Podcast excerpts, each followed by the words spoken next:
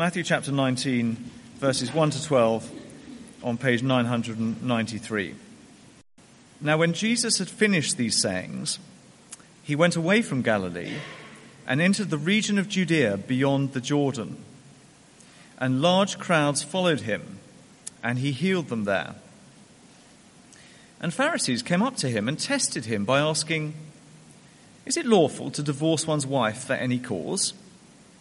He answered, Have you not read that he who created them from the beginning made them male and female, and said, Therefore a man shall leave his father and his mother and hold fast to his wife, and they shall become one flesh.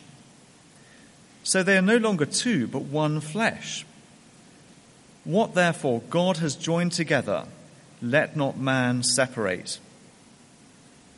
They said to him, Why then did Moses command one to give a certificate of divorce and to send her away? He said to them, Because of your hardness of heart, Moses allowed you to divorce your wives, but from the beginning it was not so. And I say to you, whoever divorces his wife, except for sexual immorality, and, mar- and marries another, commits adultery. The disciples said to him, If such is the case of a man with his wife, it's better not to marry. But he said to them, Not everyone can receive this saying but only those to whom it is given. For there are eunuchs who have been so from birth, and there are eunuchs who have been made eunuchs by men, and there are eunuchs who have made themselves eunuchs for the sake of the kingdom of heaven. Let the one who is able to receive this receive it. Our next reading is taken from 1 Corinthians chapter 7 verses 8 to 24, which is on page 1150 of the Bibles. To the unmarried and the widows, I say that it is good for them to remain single as I am. But if they cannot exercise self control, they should marry. For it is better to marry than to burn with passion. To the married, I give this charge not I, but the Lord. The wife should not separate from her husband. But if she does, she should remain unmarried or else be reconciled to her husband. And the husband should not divorce his wife. To the rest I say, I, not the Lord, that if any brother has a wife who is an unbeliever, and she consents to live with him, he should not divorce her. If any woman has a husband who is an unbeliever, and he consents to live with her, she should not divorce him. For the unbelieving husband is made holy because of his wife, and the unbelieving wife is made holy because of her husband. Otherwise, your children would be unclean, but as it is, they are holy. But if the unbelieving partner separates, let it be so. In such cases, the brother or sister is not enslaved. God has called you to peace. For how do you know, wife, whether you will save your husband? Or how do you know, husband, whether you will save your wife? Only let each person lead the life that the Lord has assigned to him and to which God has called him. This is my rule in all the churches. Was anyone at the time of his call already circumcised? Let him not seek to remove the marks of circumcision. Was anyone at the time of his call uncircumcised? Let him not seek circumcision. For neither circumcision counts for anything, nor uncircumcision, but keeping the commandments of God. Each one should remain in the condition in which he was called. Were you a bondservant when called? Do not be concerned about it but if you can gain your freedom, avail yourself of the opportunity.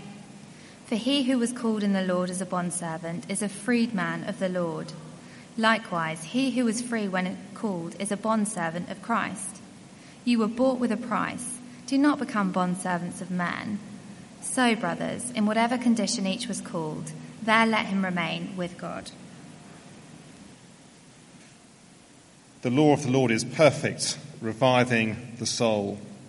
The testimony of the Lord is sure, making wise the simple. The precepts of the Lord are right, rejoicing the heart. The commandment of the Lord is pure, enlightening the eyes. Heavenly Father, we praise you very much indeed this morning for your word.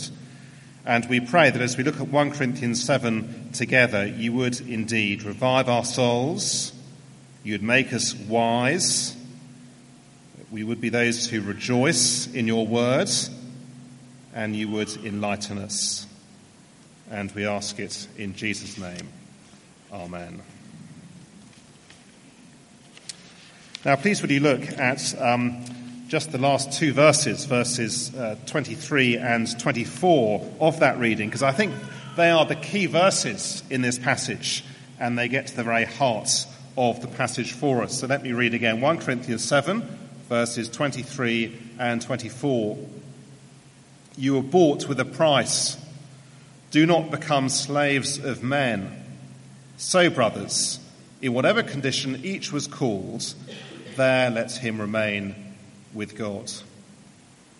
My aim this morning is that each one of us who belongs to Jesus Christ would live out the new life that we have in Christ, and we would do so in whatever circumstances of life God has put us in, not forever looking over the shoulder, thinking to ourselves, if only my life was different, if only my circumstances were different.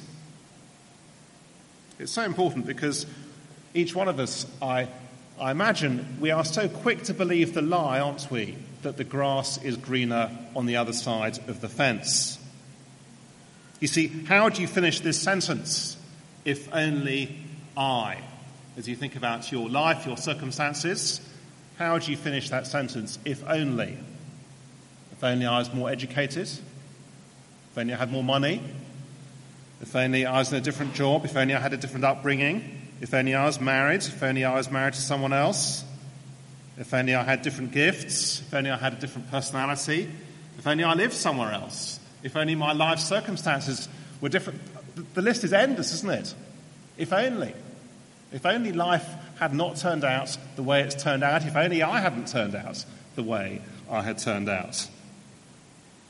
1 Corinthians chapter 7 is a huge lesson in contentment. But what we're going to see is not simply contentment for the sake of contentment, but contentment for a purpose, so that we might get on with serving Jesus and living the life that God has given us to live. And I hope very much that if you're here this morning and you're not uh, yet a Christian, if you're looking in on the Christian faith, then I think what we're going to see this morning, I hope you're going to see that it's wonderfully attractive that it is actually the key of getting off the, the treadmill of if only. Now, I need to apologise for the sermon title, I think, on the programme card, which reads Marriage and Divorce. A far uh, better title uh, is uh, simply Life and Contentment. Because, yes, Paul uh, picks up on where we were last week. He does talk about uh, marriage, singleness, and, and divorce, and so on uh, he's continuing to pick up on uh, the questions which the Corinthians have asked him, uh, verse 1, now concerning the matters about which you wrote. So, in verses 8 and 9, as we uh, just had the reading, he speaks to the unmarried. In verses 10 and 11, to the married. In verses 12 to 16, to those who are married to unbelievers.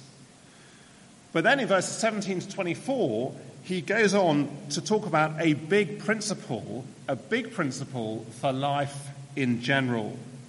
Uh, for all of us, regardless of whether we are, are married or unmarried or so on. And I want to start, first of all, this morning with a big principle and then go back to see how that principle applies in the three areas of life that Paul talks about. So, first of all, the big principle, verses 17 to 24. It is very simple it is remain as you are. Remain as you are. Verse 17. Only let each person lead the life that the Lord has assigned to him and to which God has called him. It's actually a principle which runs throughout this whole chapter remain. It's always helpful, isn't it, when you're looking at a Bible passage, to see what the repeated words are, to see what the repeated phrases are, and the most often repeated word in this chapter is remain. So it's there in verse 8. It is good for them to remain single. Verse 11. But if she does, she should remain unmarried. Verse 20. Each one should remain in the condition in which he was called. Verse 24. So, brothers, in whatever condition each was called, there let him remain with God. Verse 26 It is good for a person to remain as he is. Verse 40 In my judgment, she is happier if she remains as she is. That is the main, the main point, the main application of this whole chapter. Stop looking over your shoulder as if the grass is always greener somewhere else. Well, why? And here I think is the thing which completely goes against every grain in our culture. The reason is because our circumstances do not determine our ability to honour and serve God. Let me say that, say that again. Our circumstances do not determine our ability to honour and serve God. The context of this whole section is Paul's teaching on who we are if we have now put our trust in Jesus. Just look back to chapter 6, verse 11. And such were some of you, but you were washed, you were sanctified, you were justified in the name of the Lord Jesus Christ and by the Spirit of our God. Or chapter 6, verse 19. Or do you not know that your body is a temple of the Holy Spirit within you, whom you have from God? You are not your own, for you are bought with a price. That is repeated in verse 23 of chapter 7. You are bought with a price. It's vital that we remember, if we put our trust in Jesus Christ, that our, our fundamental identity as Christians flows precisely out of who we now are in Jesus and what Jesus has done for us. We so easily define ourselves, don't we, in other ways, whether we are married or single, uh, divorced, widowed, straight, homosexual, parents, childless, or by the job we do, or by countless other things. Now, all of those things are significant, but we must not let them determine our fundamental sense of who we are.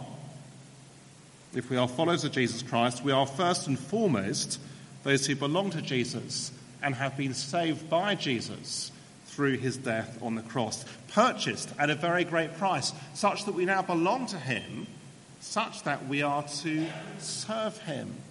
That is the very core of who we now are. In fact, it's how 1 Corinthians began. Do you remember? Why don't you just turn back to uh, 1 Corinthians chapter 1, verse 2. Do you remember how 1 Corinthians started? Chapter 1, verse 2.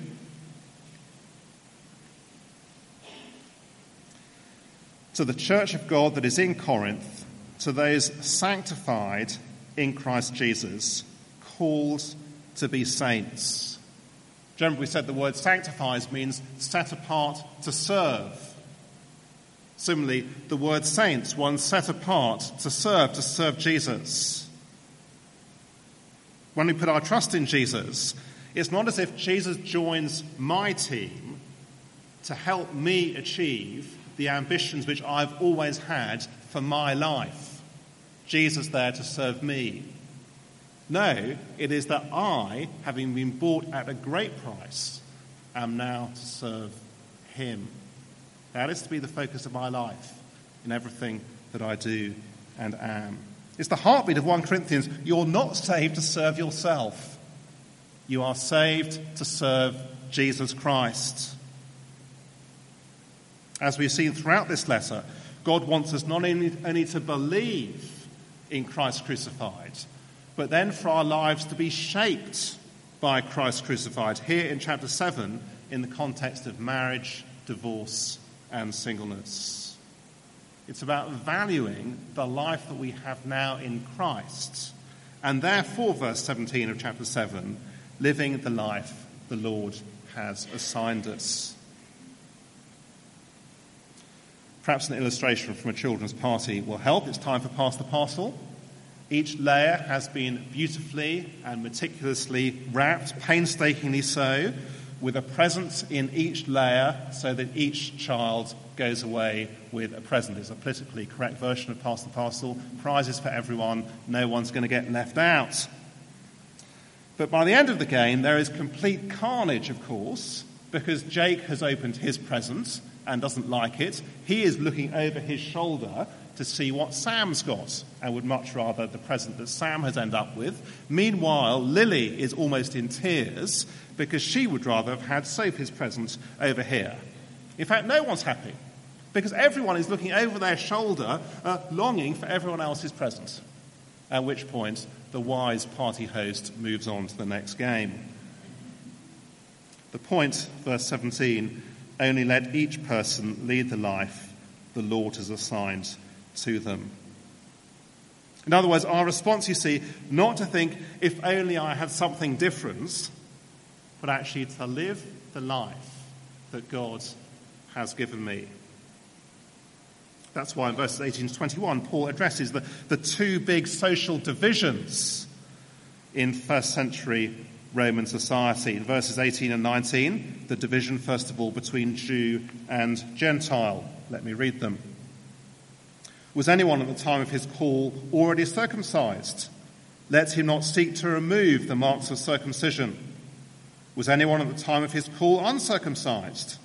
let him not seek circumcision, for neither circumcision counts for anything, nor uncircumcision, but keeping the commandments of God. Roman culture looked down on Jewish culture. For those who had become Christians from Jewish backgrounds, it seems as if some were seeking to remove the marks of their circumcision. Apparently, it was possible, but we won't go into the details of that now but to do so in order to climb the social ladder, to advance their social mobility. But what matters far more, says Paul, verse 19, is keeping the commandments of God, serving Jesus. And then verses 20 to 21, the division between slave and free. Each one should remain in the condition in which he was called.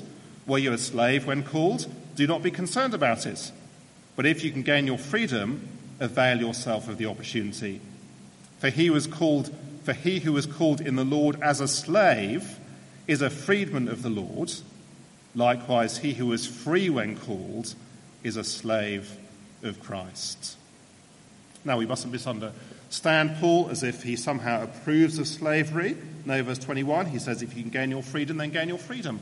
But don't be concerned about it as if you are a second class Christian if you're a slave, as if your Christian service and Christian ministry as a slave is in some way second rate.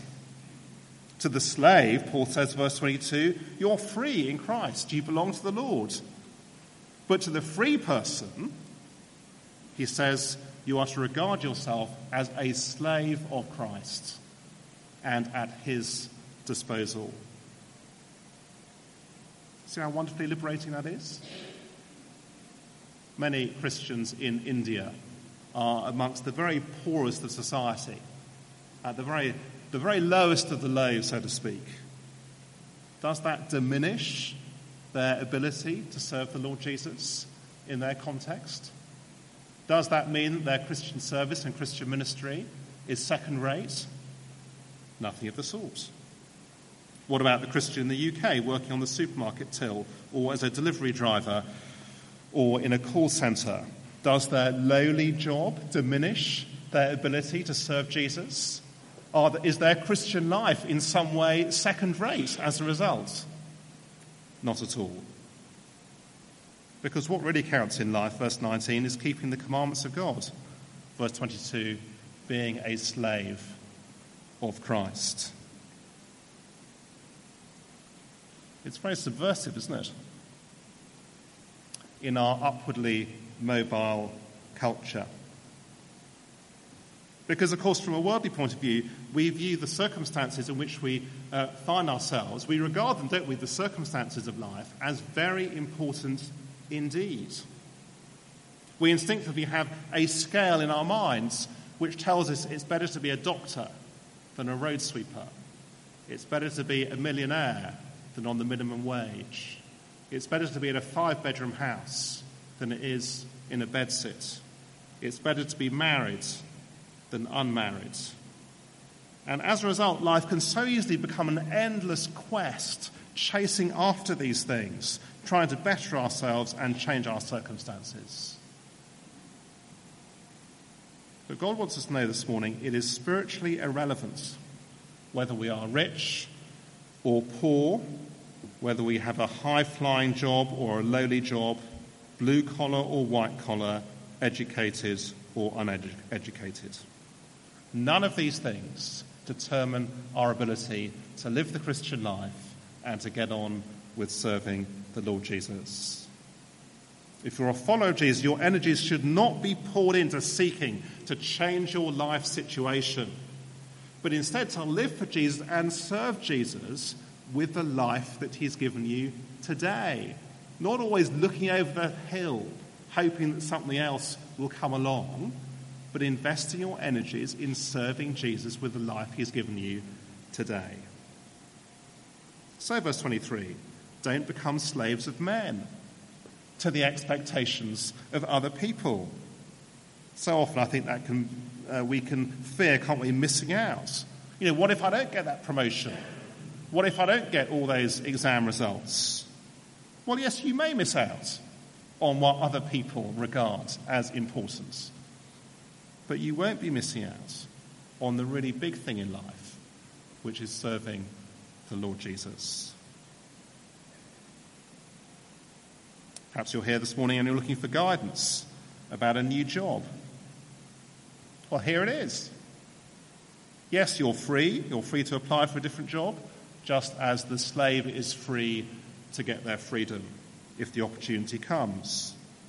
But the criteria for whether or not you take it should not be your career development or your sense of personal fulfillment, but whether it's going to help you to serve Jesus better. Men, if it means you have less time to lead your family, don't take it. Everyone, if we have less time and fewer opportunities to serve the Lord Jesus and to promote the gospel, don't take it. What matters is serving Jesus, keeping the commandments of God. And yes, there are those wonderfully in the church family who have said no to the assumption that they will simply keep on progressing up the career ladder. They're not slaves to the expectations of others. It is wonderfully liberating. Or perhaps you're looking for guidance as a parent.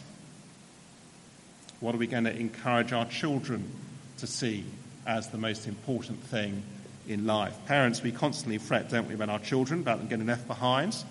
Are they sleeping through the night when they're two weeks old? Have they got grade 8 piano by the time they're six? Have they got all uh, A star GCSEs? Are they going to go to the right university? It is endless. Instead, let's make sure we have bigger ambitions, more important ambitions for our children. Not to be worldly and obsess about status and position but to focus on serving the Lord Jesus in whatever area of life He has placed them in and in whatever circumstances He has placed them in. Again, wonderfully liberating from the tyranny of the expectation of others. Or perhaps you're looking for guidance about who to go out with or who to get married to. Well, I hope we can see the most important question we honestly need to ask ourselves is whether that other person will help you to serve the Lord Jesus. And there'll be a whole range of other applications of this principle which we can discuss over coffee. So that's the big principle this morning, verses 17 to 24. It is to remain. Well, what we're going to do now is to go back in the passage and look at those three specific examples. One of the lies I think we're constantly being fed by the glossy magazines and films and television programs is that life is all about finding that special person. He gets the girl, she gets the boy, they live happily ever after, or there's the interview in uh, Hello magazine or the, you know, the Saturday section of the newspaper, depending on whatever it is you read, which shows them living the perfect life. And we so easily think to ourselves, don't we, well, unless I have that special relationship, unless I have the, the, the perfect life, then actually my life will always be second best. But actually, 1 Corinthians 7 reminds us that if we're following Jesus Christ, then in a very real sense, we have that special relationship already in Jesus. He is the key to life. And it's our relationship with Jesus that enables us then to live out the circumstances of life that God has given us, and even to do so in circumstances which, in many senses, may seem very unideal to us. So, first of all, to the unmarried, verses 8 and 9. To the unmarried and the widows, I say that it's good for them to remain single as I am. But if they cannot exercise self control, they should marry. For it's better to marry than to burn with passion. Notice our big principle is there, verse 8. It's good to remain single. But it's also a matter of Christian freedom. We'll see much more of this uh, next week, how, how Paul will say uh, to those who are single, they do well. To those who are married, they do well as well.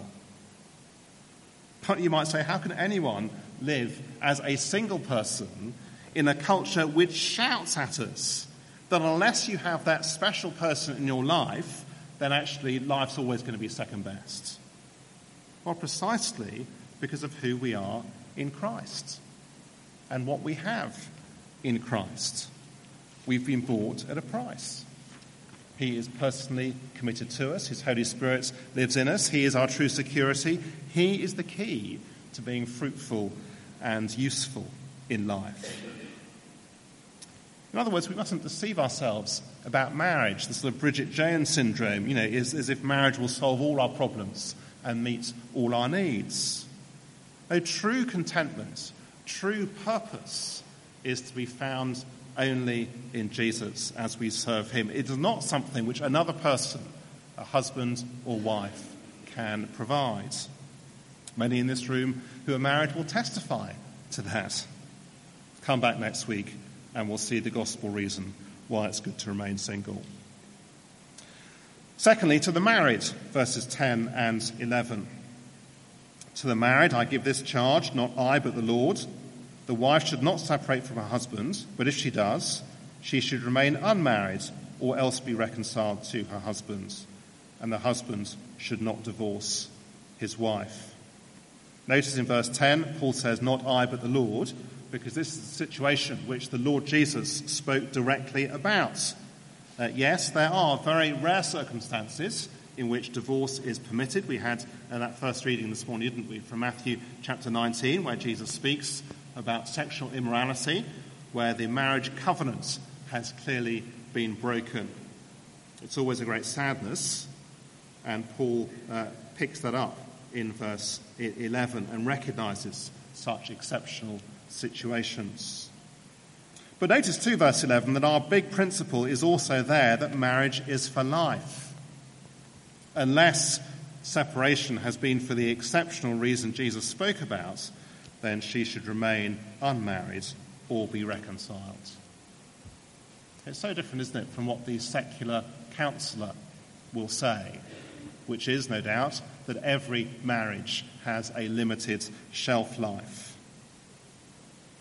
And notice too that even in the case of an exceptional situation such as adultery, that needn't necessarily lead to divorce although it may. You say, how could you possibly live in a marriage like that? How can you rekindle the, the warmth and love and tenderness in a marriage which has gone so cold? Well, it is by considering the death of the Lord Jesus on the cross and uh, his great sacrificial love for us. The gospel, you see, is a great help for us as we keep saying throughout 1 Corinthians, not just uh, believing in the death of Jesus Christ at the beginning of the Christian life, but then the whole of our lives being shaped by the cross thereafter. Jesus, who died for us while we are still sinners. We can pray, can't we, that He would enable us to show that same unconditional love to our spouses. Thirdly, to those married to unbelievers. And the situation here is where two people are married, one of them becomes a Christian. And I, I, just looking at this uh, earlier on in the week, it seems to me that this is a great encouragement. There are a number of us in the church family in this situation, and these verses, I think, should be a great encouragement to us. Have a look at verses 12 and 13. To the rest I say, I, not the Lord, that if any brother has a wife who is an unbeliever and she consents to live with him, he should not divorce her. If any woman has a husband who is an unbeliever and he consents to live with her, she should not divorce him. Now, verse 12, Paul says, I, not the Lord, which of course does not mean that what Paul is writing is somehow less authoritative than what the Lord Jesus said, and that we're sort of free to, to take it or leave it in terms of uh, what Paul says here. No, Paul speaks here, as elsewhere, with the full authority of an apostle of the Lord Jesus. But he's speaking about something which Jesus himself did not address in his earthly ministry. Notice the big principle is there again in verses 12 and 13. Don't divorce your unbelieving spouse. It may be that some of the Christians in Corinth thought perhaps they should leave their marriage having become Christians because that in some way they would be spiritually defiled through their union with an unbeliever. Perhaps they thought they could serve Jesus more effectively if they left their spouse. Well, Paul replies, doesn't he, with words of great reassurance in verse 14. For the unbelieving husband is made holy because of his wife, and the unbelieving wife is made holy because of her husband. Otherwise, your children would be unclean, but as it is, they are holy. Far from being defiled by being married to an unbeliever, actually, quite the opposite is the case. The unbeliever is made holy. Now, clearly, that doesn't, mean they will automatically be saved. As Paul says, verse 16, you simply don't know whether or not they will be. They may be, they may not be. But they are holy, set apart to hear and possibly receive the gospel in a way that wouldn't be the case if they were not married to someone who was a Christian. Now, at the risk of causing great embarrassment, John and Helen Rees are marvellous examples of this. So John and Helen were married. Helen became a Christian, and later on, uh, John became a Christian. It's a wonderful story. Uh, do ask them about it uh, afterwards over coffee. God's kindness, you see. Likewise, the children of such marriages are to be regarded as holy. So don't think that somehow, if you're in a marriage like this, if you're a Christian believer, if you're married to an unbeliever, don't think that you are in some way a second class Christian. Don't think that in some way your Christian service and your Christian ministry is second class. No, verse 17. Live out the life God has given you. Yes, verse 15, if your unbelieving spouse wants a divorce, then you are not enslaved. I take it that means you are free to divorce and free to remarry. Otherwise, says Paul, stick with it. And Paul's teaching here, it reflects, doesn't it, something, yes, of the uncertainty, but also the heartache and I guess the sacrifice that actually sticking with it may involve.